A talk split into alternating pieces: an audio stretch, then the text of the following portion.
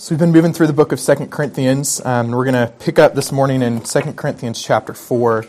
So if you'll turn with me there, Second Corinthians chapter 4, I'm going to start reading in chapter 3, verse 15.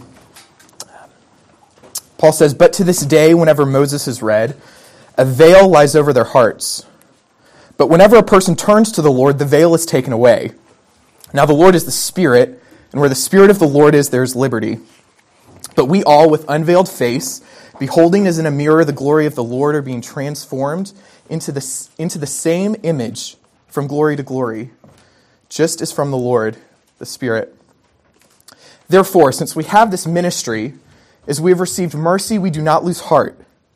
But we have renounced the things hidden because of shame, not walking in craftiness or adulterating the word of God, but by the manifestation of truth, committing ourselves to every man's conscience in the sight of God. And even if our gospel is veiled, it is veiled to those who are perishing, in whose case the God of this world has blinded the minds of the unbelieving, so that they might not see the light of the gospel of the glory of Christ, who is the image of God. For we do not preach ourselves, but Christ Jesus is Lord, and ourselves as your bondservants for Jesus' sake. For God, who said, Let light shine out of darkness, is the one who has shone in our hearts to give us the light of the knowledge of the glory of God in the face of Jesus Christ. But we have this treasure in earthen vessels, so that the surpassing greatness of the power will be of God and not of ourselves. We are afflicted in every way, but not crushed, perplexed, but not despairing, persecuted, but not forsaken, struck down, but not destroyed. Always carrying about in the body the dying of Jesus, so that the life of Jesus may also be manifested in our body. For we who live are constantly being delivered over to death for Jesus' sake, so that the life of Jesus may also be manifested in our mortal flesh. So death works in us, but life in you. Having the same spirit of faith, according to that which is written, I believed, therefore I spoke, we also believe, and therefore we also speak, knowing that he who raised the Lord Jesus will raise us also with Jesus and will present us with you. For all things are for your sake, so that grace, which is spreading to more and more people, may cause the giving of thanks to abound to the glory of God. Therefore, we do not lose heart.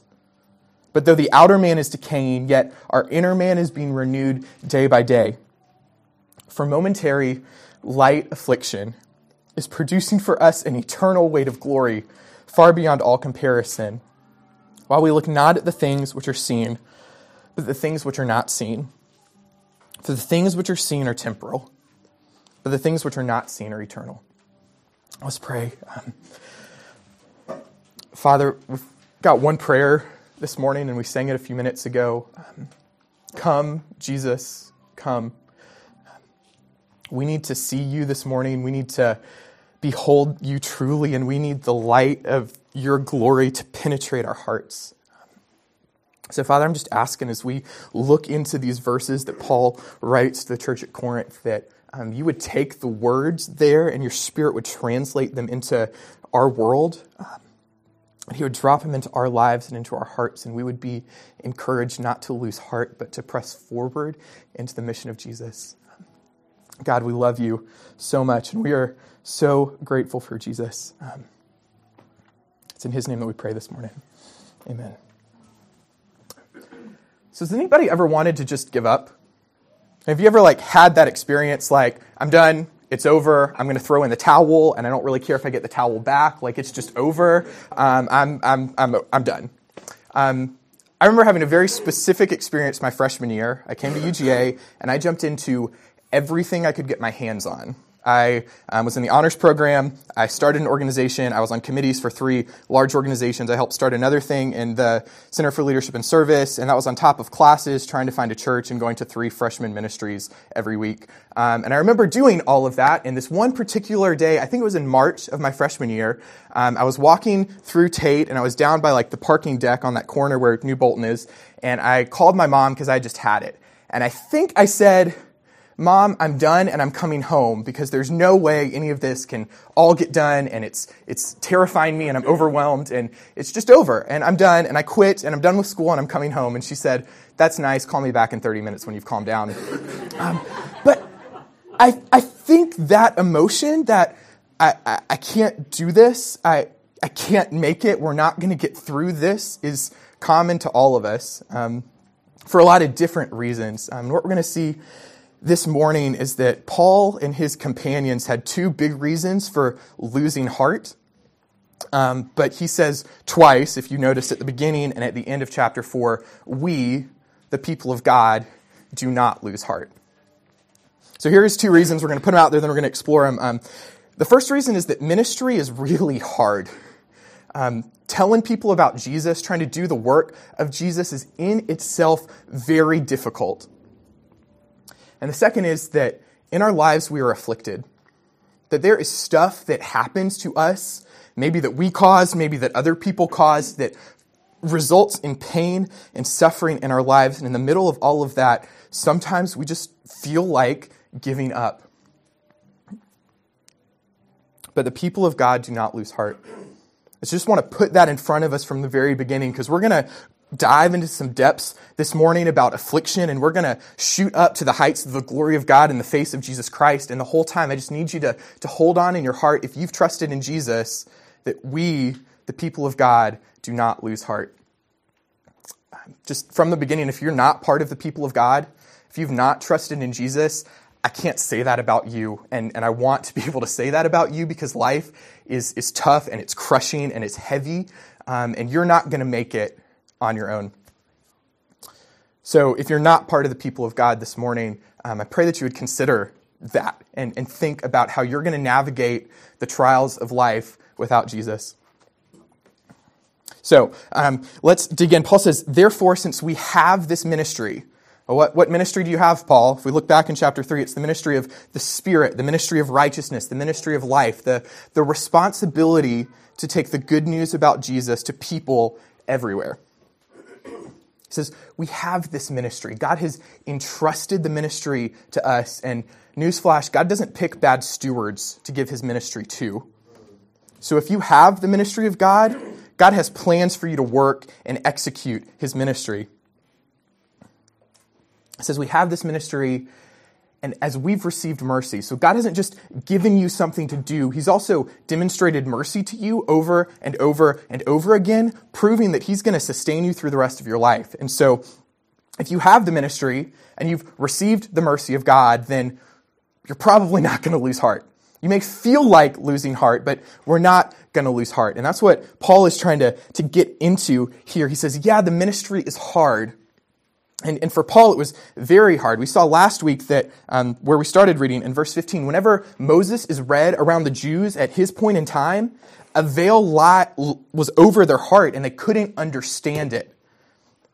The person had to turn to the Lord, and the Lord had to take the veil away for them to be able to understand the things that they were preaching about Jesus. And this was the exact case for Paul. If you've been around church for a while, you you know his story that he was he was the best Jew of all the Jews, and he like knew the, f- the first five books of the Old Testament probably by heart. He'd been waiting for the Messiah, and the Messiah, Jesus, shows up on the scene, and he says, "That's not him. We're going to kill him, and we're going to kill his people, and I'm going to go find all of them and wipe them out because he is not from God."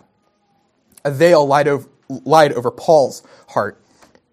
And we're going to get to what happens in a minute. But um, ministry is hard because people are blinded to the truth about Jesus. And so Paul wants to explain why that happens and how all of that works, because some people, it seems, are saying that's your fault, Paul. People aren't getting it because you're doing some crafty things or some tricky things or some underhanded stuff. And he's like, hold on, guys. That, that is not the case. He said, instead of losing heart at the, at the difficulty of the ministry, here's what I've chosen to do renounced disgraceful underhanded ways. Or your translation may say that the things that are hidden because of shame. There are people who are proclaiming truth in very shameful ways, so, such, so much shame that Paul wouldn't even name them here. He says, That's not us. We're not doing that. He says, We refuse to practice cunning. We're not trying to trick anybody into believing something that we're kind of trying to peddle for whatever. And we're not tampering with God's word. No, he says, by the manifestation of truth or by the open statement of truth, we would commend ourselves to every man's conscience in the sight of God. Basically, he's saying this. I am so confident that I am preaching the right thing, that I am saying the truth, and I'm not in it for me, that I would say, you go to God and tell him that I told you to come to him and ask if I was doing it right. He said, I would commend myself. I'd say, I'm doing great in the sight of God so that you would know that I'm preaching the right thing. He says, Yeah, ministry's hard, but we're doing it right. And if ministry is not hard, you may need to question whether you're doing it properly according to the way that God would have us carry the truth about Jesus to people.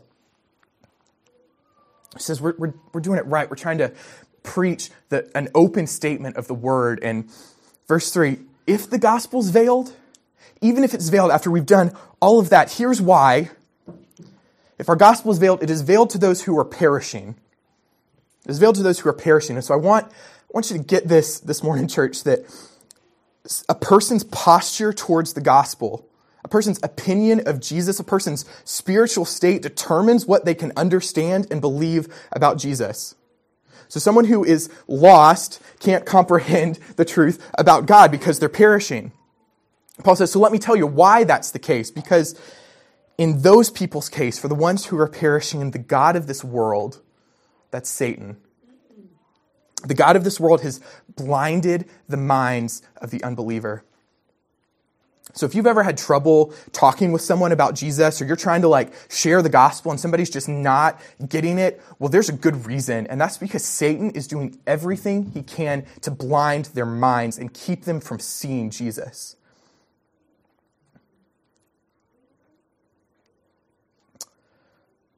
No wonder Paul says in Ephesians that our battle is not against flesh and blood. You can't twist someone's arm into unblinding their own minds. Satan is doing everything he can to prevent people from seeing, as he says at the verse 4, the light of the gospel, the light of the gospel of the glory of Christ, who is the image of God. And Satan does a lot of very tricky and crafty things to make that happen. One way that he does it is he, he prevents people who are of light from interacting with people who are in darkness. Um, he hides people in darkness and he actively fights against people trying to bring the light to keep them out of the dark places of the world.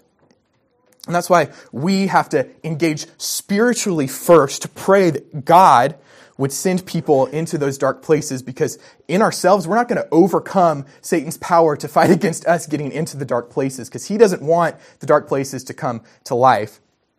So Satan does that. He keeps the light away from the darkness, but um, he also works in the people who are sinful, people who are lost, people who are perishing, to, to, to bring their eyes down and focus on themselves, to consume them with sin and what they want to be part of and things that they think are great, but are really direct rebellion against God.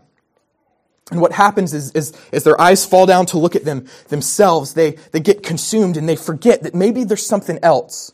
And so their minds become blinded. And we saw last week that not only is the mind blind, but the heart is hard. And as you consumed with yourself and what you want and, and living the way that I want to live, and I don't care, I'm not going to listen to what anybody else has to tell me. As you sin and sin and sin, your heart is hardened, your mind is blinded, and a veil lies over the truth of Jesus. And if you think we can overcome that by sheer force of will or sheer language that we speak to people about the truth of Jesus, you're sorely mistaken because our battle is not against flesh and blood, it's against powers, it's against principalities, it's against the rulers of this world. And they are Satan is doing everything he can to keep as many people as he can in the darkness of sin and death because he hates God.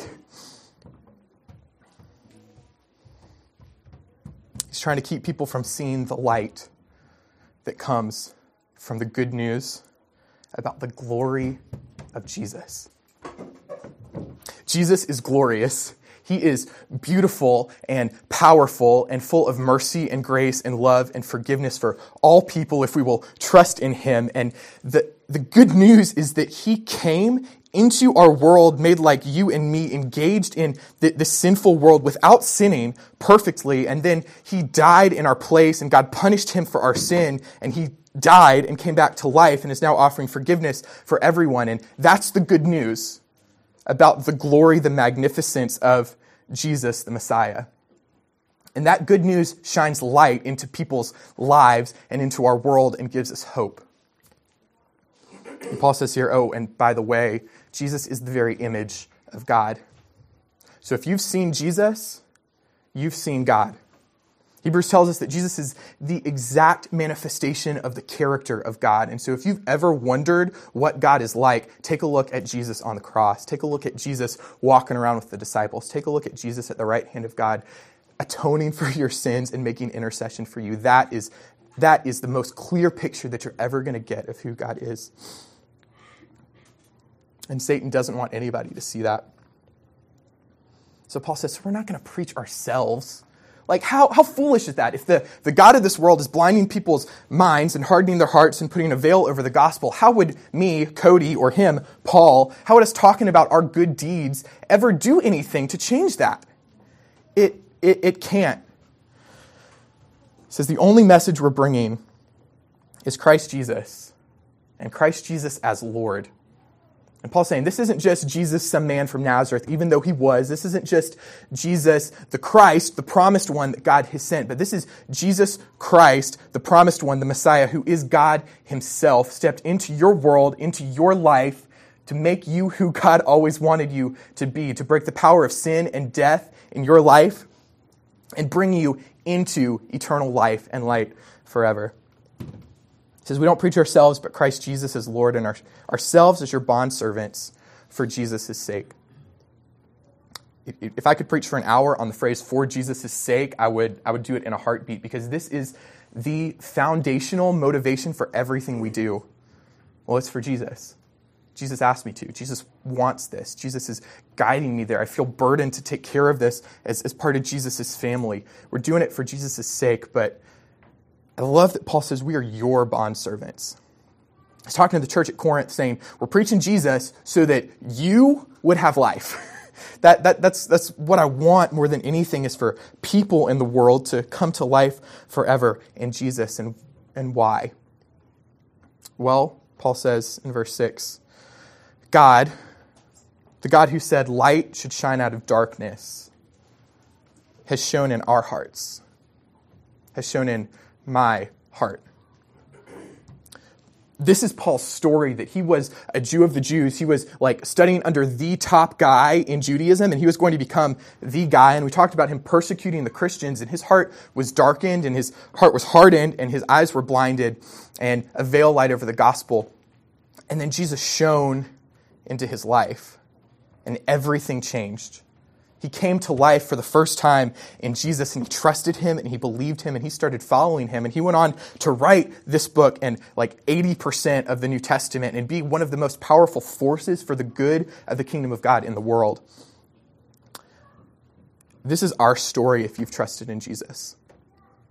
That the story isn't, well, I like did a thing and I went to a church and like somebody said something cool and I was like, huh, that's interesting. I guess I'll probably believe da da da. No, I was lost entrapped in brokenness and darkness. And then something happened, and I saw God and I saw Jesus, and I said, I, I, I want to trust you. I, I, believe you. I see that you died for me, and I, put my faith in that. And I, trust that you're going to save me from this darkness, from this sin, from this death.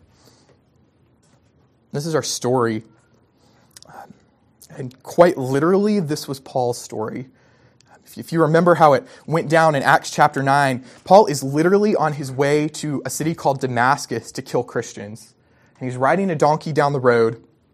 And Acts chapter 9, verse 3 says this And as he was traveling, it happened that he was approaching Damascus, and suddenly a light from heaven flashed around him. And he fell to the ground. And he heard a voice saying, Saul, Saul, why, why are you persecuting me? And he said, Who are you, Lord? In an instant, he realized that light from heaven that knocked him to the ground wasn't just some like airplane flying over, shining a bright light, that it was God himself. And he said, Who are you? And the response, it says, And he said, the, the voice from the light said, I am Jesus, whom you are persecuting. Get up, enter the city, and it will be told to you what you must do. And then it's gone. Jesus didn't hang around to explain all the theology of how he was God and blah, blah, blah. He just said, I'm God. And Paul went, Oh, yeah, you are.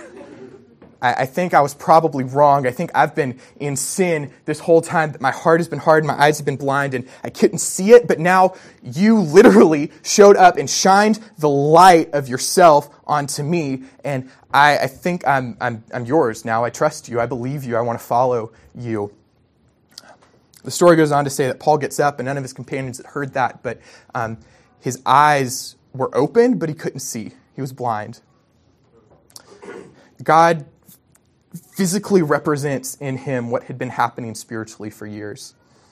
He goes into the city, and God sends a guy named Ananias to come and meet with him, which must have been terrifying for Ananias, the, the Christian killers here. Um, and he goes and he says, Paul, God has sent me um, essentially to set you free. And he, he talks to him for a little bit, and it says that scales fell off of Paul's eyes, and he could see, and his name was changed. And then he goes on to do all the things we talked about and save tons of people by the power of God. He says, It is the power of the God who spoke into the darkness of nothing at the beginning of creation that has shined into my heart. And here's what it's done it has given me, he says, For God who said, Let light shine out of darkness, is the one who has shone in our hearts to give the light of the knowledge of the glory of God in the face of Jesus Christ. Well, how are we going to know the glory of God, and how is that going to produce light in us? We're going to see the face of Jesus. Maybe not physically like it happened to Paul, but we're going to see Jesus in our, in our hearts and we're going to esteem him for who he truly is. And we're going to fall in love with him and we're going to want to serve him and give him our lives and be rescued from sin and rescued from death. And so when we're praying for people to get in the family of God, to be saved and rescued and restored to everything that God wants them, we're not praying that God somehow would they just stumble onto a thing. We're saying, God, shine light into this person's life show them Jesus and pray that knowledge would come into their, their blinded minds so that they would comprehend you and that they would trust in you. We need the light of the glory of God to shine into our lives and not just our lives um, for salvation, but for every moment. Because um, ministry is hard. Satan is doing everything he can to keep people away from the light of the glory of God. And if we're going to not lose heart, we've got to be connected to the light of the glory of God all the time. One point before we move on um, says that God has shone in our hearts. In verse 18 of chapter 3, we saw that we all with unveiled faces are beholding as in a mirror the glory of God. And then in verse 7, we're going to read here it says, We have this treasure in earthen vessels. So, what happens when you trust in Jesus is that not only has the light of God shone into your heart, um, it has built up light inside of you. And here's why. If you remember in John chapter 1, John's trying to explain how the, the beginning happened and how Jesus came. And it said, In the beginning was the Word, and the Word, Jesus, was with God, and the Word was God. We just saw that. He was in the beginning with God. All things came into being through him, and apart from him, nothing was made that was made. Spoke light into the darkness. Yeah, with that. Um, and here's the key in him, in Jesus, was life. Not, not a kind of life, not he was alive. Life itself resided, resides in Jesus, and his life is the light of men. The light shines in the darkness, and the darkness does not comprehend it, or the darkness does not overcome it. Then it says, John came to testify to the light so that all men may believe through him. This is the true light coming into the world, and when it does, it enlightens every man. And so when the light of God shines into your heart and you believe in Jesus, God puts his very life inside of you. And the life of Jesus that now is in you, that you're beholding in a mirror, when you're looking at the mirror, you're looking at yourself. When God puts a treasure in your earthen vessel, it's, it's you, it's in you. The life of Jesus is in me. I don't really get how all that works, but the life of Jesus is in me, and his life in me is the light that is going to all men and that enlightens all men. So, yeah, the ministry's hard. Sometimes I just want to give up and walk away, but the people of God do not lose heart. Verse 7, Paul says, This treasure we have, the, the light of the glory of God, the light of the knowledge of the glory of God in the face of Jesus, it's the treasure, and we have it. And are you ready for where God put it? Drumroll, please. Jars of clay, earthen vessels. Okay, God, did you not have a better place to like situate the light of the knowledge of the glory of God in the face of Jesus? Um, clay pots are not very valuable. I'm not saying you're not very valuable, but I'm just saying if we see the glory of God and then we see our broken, sinful flesh, my, my earthen vessel here, my, my mental faculties, my, my frail body, even at the age of 24, it is not anything to be proud of. I think the problem, I think my problem is that I start thinking my earthen vessel is a little more like a golden pot.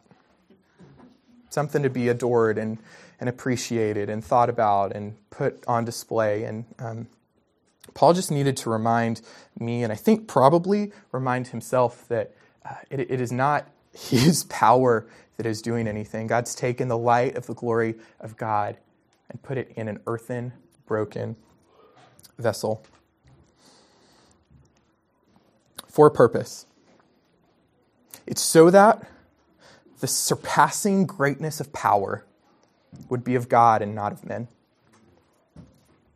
Here's what that means it means that anything good that comes out of your life, you can't claim. Because at the end of the day, you're a, you're a clay pot. I don't know if you've ever like done like a game time prayer, like God, I'm going into this test and I don't really know if I studied, but like please help. And I'm get I get that I'm a clay pot right now and I can't do whatever. Um, anything good that comes out of your life is of God. And Paul's going to talk about that here in a minute. Um, but he goes on to talk about affliction.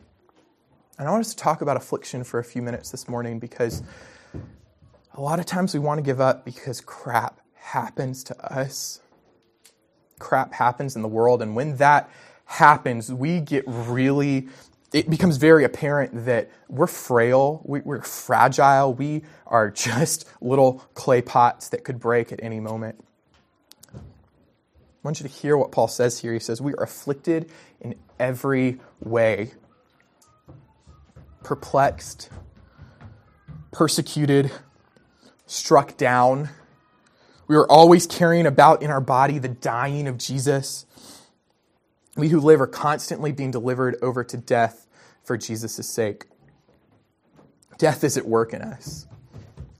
There's a lot of younger people in this room, and I'm one of them. And so you may not like totally resonate with all of that, but um, go ask some of our older people in the room, and they will tell you it feels like physically sometimes I'm just carrying around death. And, and I, I it's heavy. And, and I feel how fragile and frail my, my, my pot is. Paul says that he and his companions are afflicted in every way, and for them that was very physical in a lot of respects. If you look back in chapter 1, he says, I, don't want you to be unaware, brothers, about the affliction we received in Asia I'm talking about being persecuted. And if you read in other places in his writings, he talks about being beaten um, a lot of times. He talks about being imprisoned. He talks about being shipwrecked. He was stoned. People came after him and hated him. His, his physical life was afflicted and endangered, and he suffered pain because physically things were happening to him. People were persecuting him. There's also some emotional affliction because he was, uh, he, he, was in anguish about the, the, churches that he had planted and the false teachers coming in and trying to deceive people. And so there's some emotional anguish. There's also some spiritual anguish for that, for that same reason. And um, I don't know, I, I guess I've just seen in the church very often we kind of glance over our afflictions and kind of move past them really quickly because they're not pretty and they make us look really clay pot ish. Um, and we don't like talking about them because they're hard and heavy. But um, we just need to be honest with one another that affliction is a thing and it is a very real thing for almost every person. I would say every person in this room. maybe your affliction is caused by somebody else. Maybe your affliction is what someone did to you, what they didn't give to you. Maybe um, I mean, my, my story is that my freshman year of college, we found out my dad had been having an affair for a long time. And so for 15 years of my life, there's affliction because my dad didn't care about me or love me like he should. And he didn't care for our family. And I don't say that to make you pity me. I just say that there's real affliction because of what other people do to you that you have no control over. And so talk about being afflicted in every way. Maybe you're afflicted because of something you have done Maybe there's some sin that you got wrapped up in and you have submitted to it, and there are consequences that you're dealing with, and you are suffering and in pain because of the affliction that you have brought on yourself. Maybe you're afflicted because the world is broken and there's sin in the world, and maybe you're sick. Maybe you've lost kids. Maybe uh, you've lost family members to cancer. Maybe there's some affliction because just the world is broken and not as it should be, and you feel afflicted and you just want to give up and walk away and not come back because it doesn't make sense. You don't know what to do with it.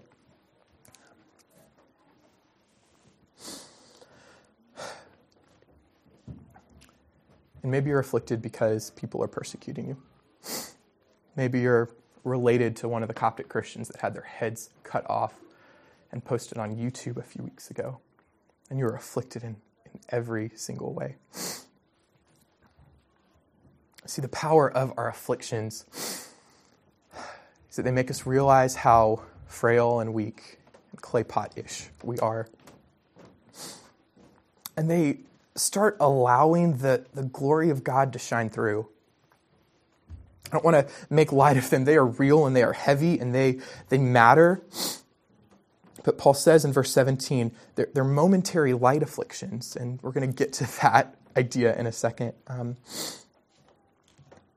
Paul says, Paul says this, and I would submit this idea to you that maybe it's in our brokenness as clay pots that the light of the glory of God is most easily able and most powerfully able to shine through. Because if you've ever been around someone who loves Jesus and is dying of cancer, it's really evident that they love Jesus. If you've ever been around someone who's had their house burned down or have everything they, they have stolen and they love Jesus, it is really evident that they love Jesus. So maybe, just maybe, it's in our brokenness that creates the atmosphere for the glory of God to shine forth most clearly. But when I, when I read through that, when Paul's talking about his afflictions, I kind of skipped over some stuff. Um, and I did that intentionally, so don't, don't crucify me. Um, he says, We are afflicted in every way, but we are not crushed. We are not crushed. And that's the truth. If you are with Jesus, if you like have the hope of Jesus, no matter what happens to you, you are not yet crushed, so you can't come back. Because nothing is impossible for God. Yeah, we're perplexed. We're, we're confused. We don't understand why this is happening. We don't understand why so and so is being such a doofus and running off and doing stupid things. We don't understand why they're not listening to us. I don't understand why I'm fighting against myself to sin, not sin, follow Jesus, and like forget about it. I don't get that. I'm perplexed, but I'm not yet driven to despair.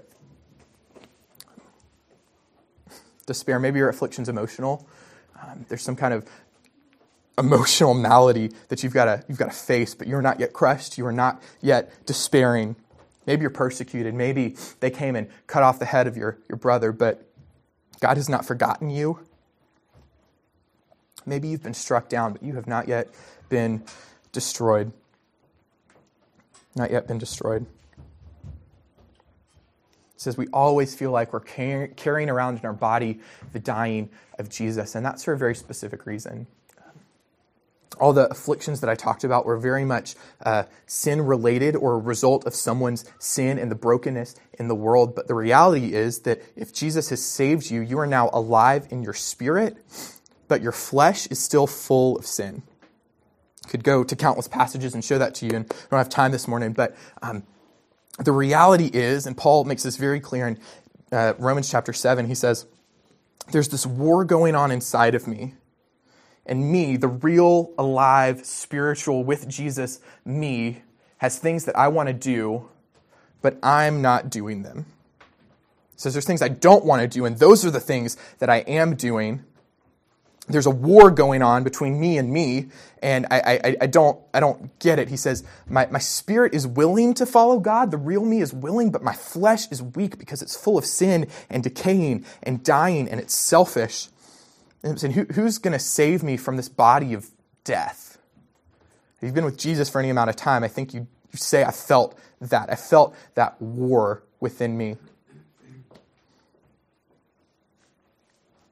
Jesus says in Luke 9, if anyone wishes to come after me, he must deny himself. He's got to take up his cross and die daily and follow me. For whoever wishes to save his life will lose it, and whoever loses his life for my sake, he will save it. We carry around the dying of Jesus in our bodies because our bodies need to die. Maybe not, not this, it's going to go, but the, the fleshly part of me, the sinful part of me, has got to get repressed and it's got to get killed. It's got to get starved. I've got to wage war against that so that the life of Jesus can be manifested in my body. I've got to let the earthen pot crack some. I've got to let it feel the stress and the weight of, of the brokenness of the world and my decisions and other people's stuff against me and my emotional junk. I got to let that happen, not because I like it, not because it's good, and not because God gave it to me. I want to be very clear about that. These afflictions that are of sin are not from God. God did not put someone in your life to abuse you to help you see the glory of God better. He didn't need to do that. He's pretty glorious on his own. But he's using the afflictions to produce something in you. We who live are constantly being delivered over to death for Jesus' sake, so that the life of Jesus may also be manifested in our mortal flesh. So death works in us, but life in you. Let me just prove to you that I'm not making this up. If you remember the story of Gideon, Gideon was a judge of Israel.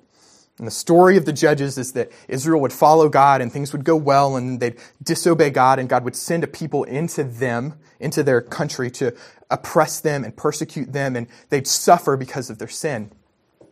Um, and so this happened, uh, and God would raise up people to deliver them. And one of those people was Gideon. And in Judges chapter 7, um, God is raising up Gideon to go and fight the Midianites who are countless says they, they and their camels were as numerous, nobody could count them. They came in like a swarm and they were just oppressing Israel. And so God comes to Gideon and says, You're going to be the guy that goes and frees Israel this time from all of those guys. And Gideon's like, Huh, that's interesting. That's going to be hard. There's a lot of them. I don't know how I'm going to do it. Um, so lots of cool stuff. Going to skip lots of the story, but basically, um, God has Gideon gather people together, and it starts at 32,000. Israel scattered across the country. They're hiding in hills and mountains, and Gideon sends out word God is for us, God is with us, we're going to go take down the Midianites. And so 32,000 of them come together, and Gideon's like, okay, like maybe it'll be a little difficult, but 32,000, we may be able to take, to take them on. And God says, hmm, 32,000's nice, but way too many. And Gideon's like, okay, not tracking with you, God. And so God says, tell them that if they're afraid, they should leave. Gideon says, Okay, I don't know where you're going with this, but here you go. Um, if you're afraid, leave. And 22,000 of the 32,000, peace out.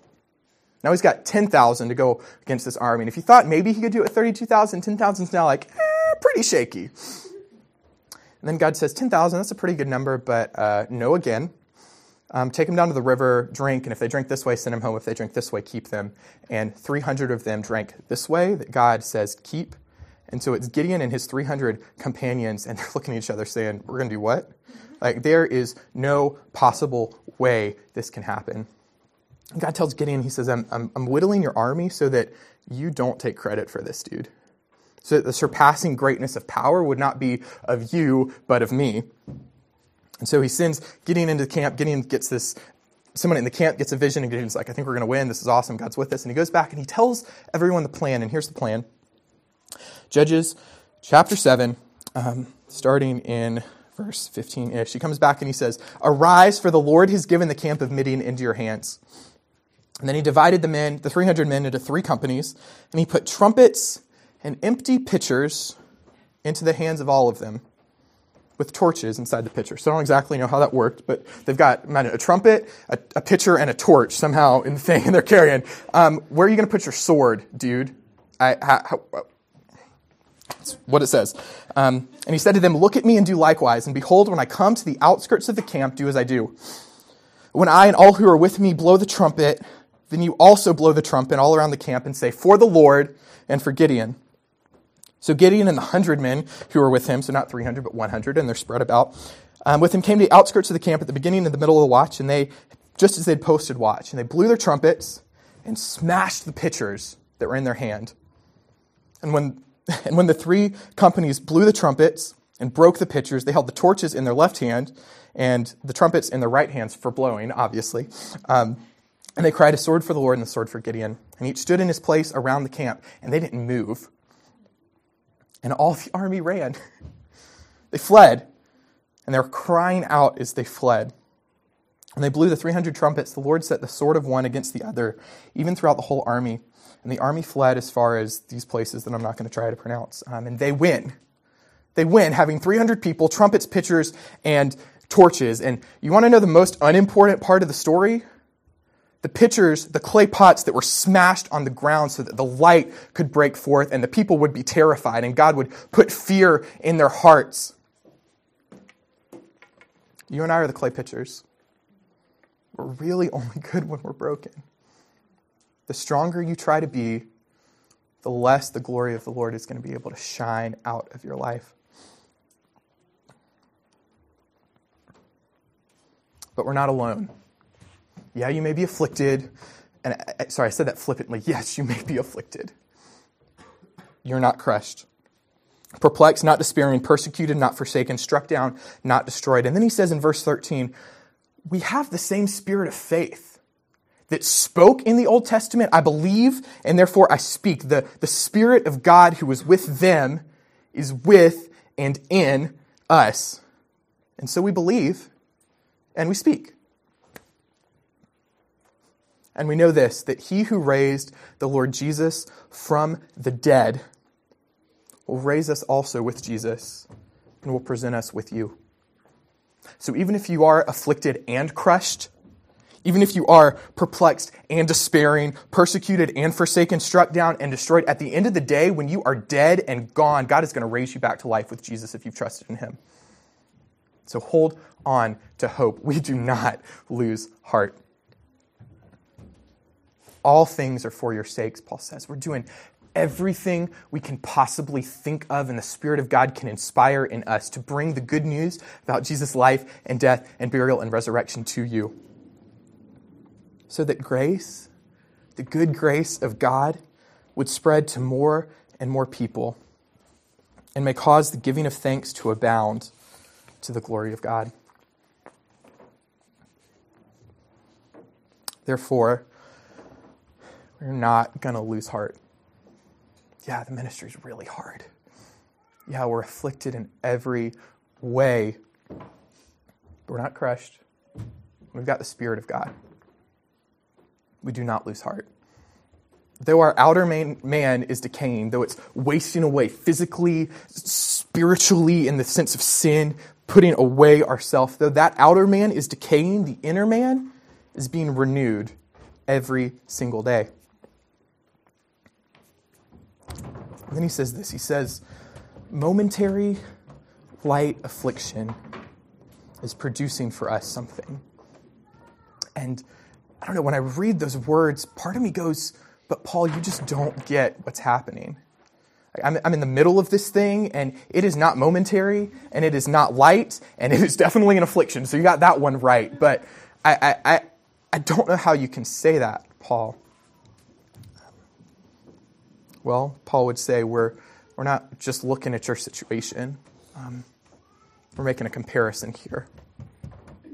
Paul says in Romans 8, he says, I, I, consider that the sufferings of this present world are not worthy to be compared to the glory that is to be revealed to us. So, what he's saying is that when, when you realize what's coming, when you really behold Jesus and see everything that he is and everything that he did, you're going to realize that as heavy and as big and as powerful as your present afflictions are, they're really just light and momentary in comparison.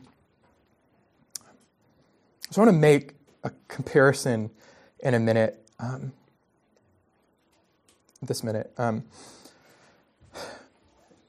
a comparison to Jesus' afflictions as I was reading through this and I was, I was studying what Paul was saying about himself, we are afflicted, we are, we are perplexed, we are persecuted, we are struck down, we are dying. I, I kept going back to the account of Jesus in Isaiah 53. I just want to read some of that for you because when we consider the suffering and the affliction of Jesus, our suffering and our affliction is indeed light and momentary. So surely our griefs himself he bore, yet we esteemed him stricken, smitten of God, and afflicted. He was pierced through for our transgressions, he was crushed for our iniquities.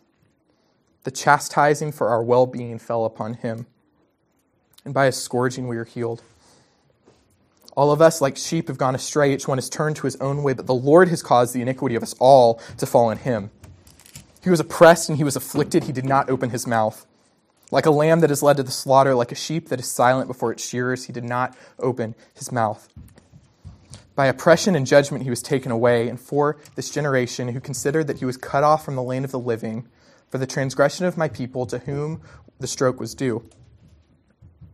His grave was assigned with wicked men, yet he was with a rich man in his death, because he had done no violence, nor is there any deceit in him. But the Lord was pleased to crush him putting him to grief. If he would render himself as a guilt offering, he will see his offspring and he will prolong his days, and the good pleasure of the Lord will prosper in his hand. And as a result of the anguish of his soul, he will see it and be satisfied. By his knowledge, the righteous one, my servant, will justify the many. He will bear their iniquities. Therefore, I will allot him a portion with the great, and he will divide the booty with the strong, because he poured out himself to death and was numbered with the transgressors. And yet, he himself bore the sin of many and interceded for transgressors. So, yeah, the affliction of Jesus may not have been longer than three hours, but for the first time in forever, when the Son of God hung on the cross, he was separated from his Father. For the first time in forever, they did not have perfect unity and community. And for the first time in forever, Jesus himself experienced the crushing weight of sin. And I'm not just talking about a little bit of sin. The Bible says that God went and rounded up all of the sin of all people of all time. So all the sin forever was picked up and dropped on Jesus' shoulder. And it didn't just stop there. Jesus felt the weight of it, and then God turned away and forsook him for the first time in forever. And then he turned and he punished Jesus for every sin and Jesus died. Separated from God, forsaken, crushed,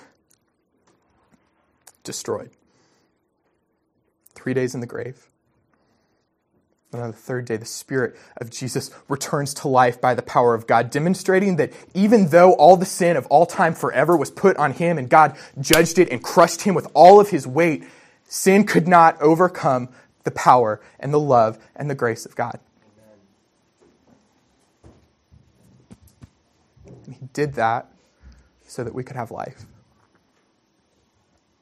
So, yeah, your affliction's big and important, and we need to talk about it, but come on, pick up your eyes and look at Jesus.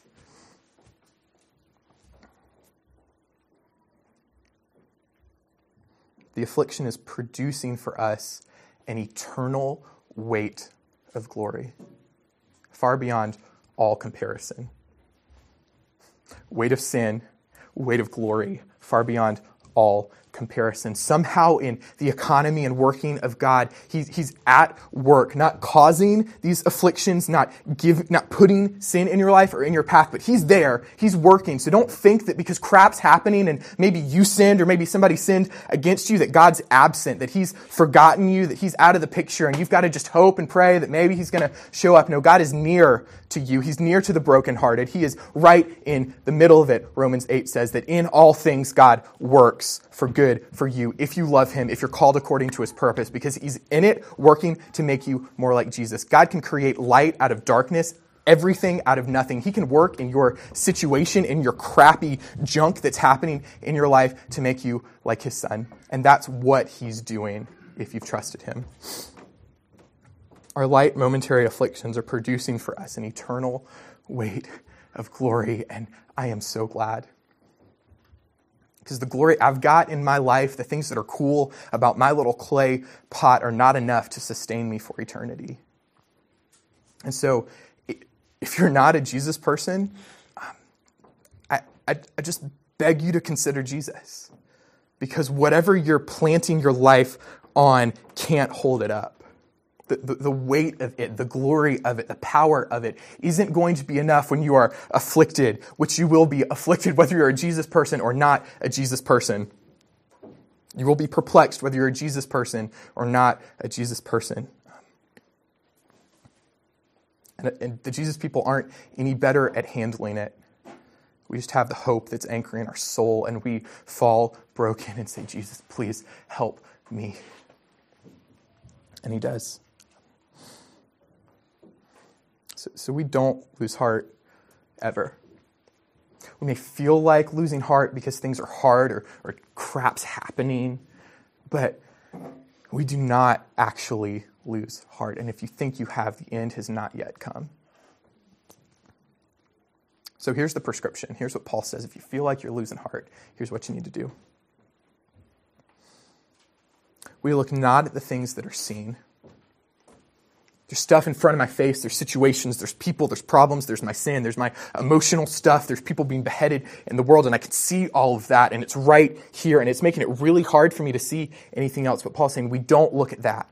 Whatever it takes, we do not look at that. We pick our eyes up and we look at the things that we can't see with our eyes, namely Jesus and his love and his glory and his grace and his forgiveness and his power. And I could go on and on. Why? Because the things that we can see, we've got to remind ourselves they are just here for a moment.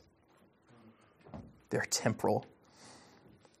But the things we cannot see, those are the eternal things.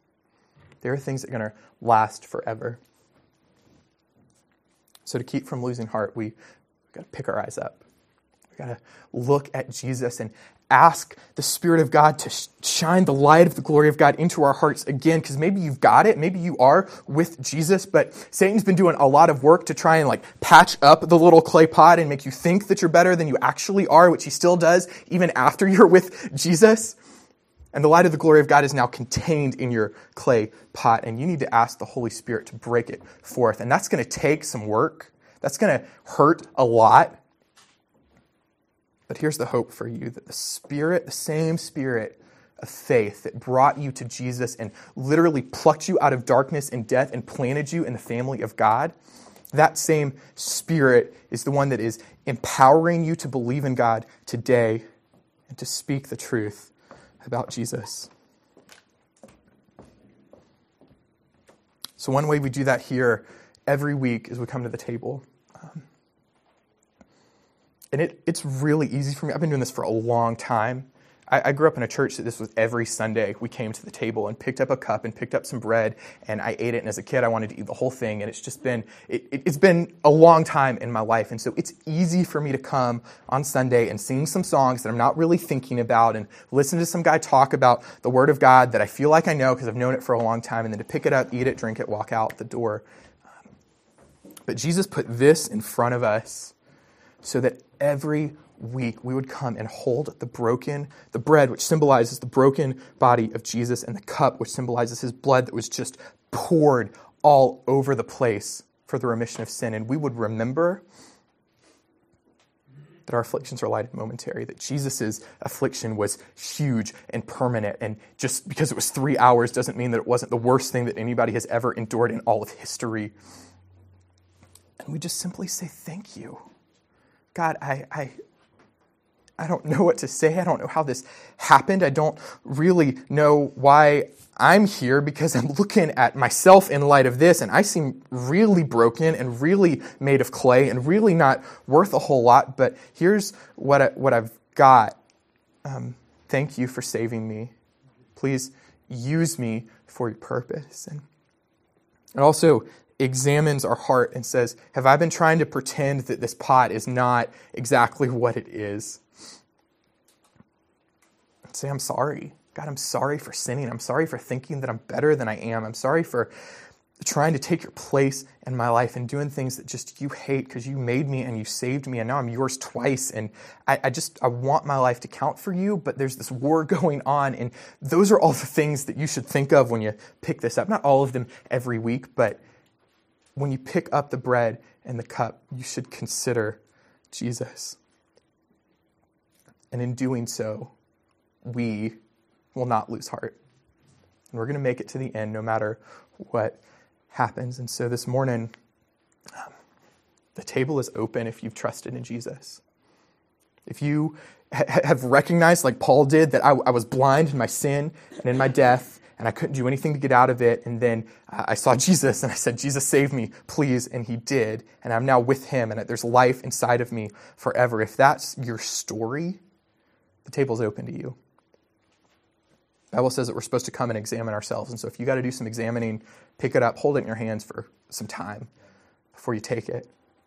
I think we should all probably do that a little bit more than we do, myself first. Um, but the table's open. We're going to sing some songs in response to God, saying, God, thank you. We love you. Please come and be here in our midst. Um,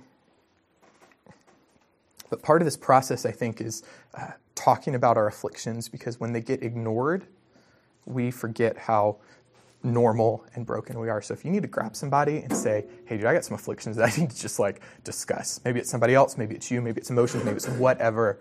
Do that. Go to the back, pray, ask the Lord to give you strength in those afflictions. And more than anything, church, let's look at Jesus. Father, we love you. Not nearly enough, but we love you. Because you have redeemed our souls from the pit of emptiness, and you have planted us in your family and given us life forever with you. God, most of us, um, Lord, if there are people here whose hearts are hard, whose minds are blind, whose eyes are veiled, um, God, I just hope they haven't heard any. I don't have, they haven't heard me be against them, but they've heard that you are for them, that you sent Jesus to rescue and redeem them, and that he died so that they would be free and alive, um, and that it's Satan that's, that's twisting things and hiding things and keeping them from the light of the glory of God. And so Father, I don't know how you do it. I don't know what happens, but um, I just beg this morning that Jesus would show up here and his face would shine with all of its glory, and that people wouldn't just behold the glory of God, but that they would have the knowledge of the glory of Jesus imprinted in their hearts and in their minds, and that they would come to life. God, for us that, that do know you and are with you, we need that too. We need our eyes to be lifted up to see you for who you truly are because it is so easy for our sin and our pain and the junk in our lives to, to hide you. So, um, Jesus, I just want to say thanks for enduring the cross, for taking the heaviest, most eternal affliction that could possibly exist so that we can have hope and life forever in you. Jesus, this is all for your sake. We love you. It's in your name I pray. Amen.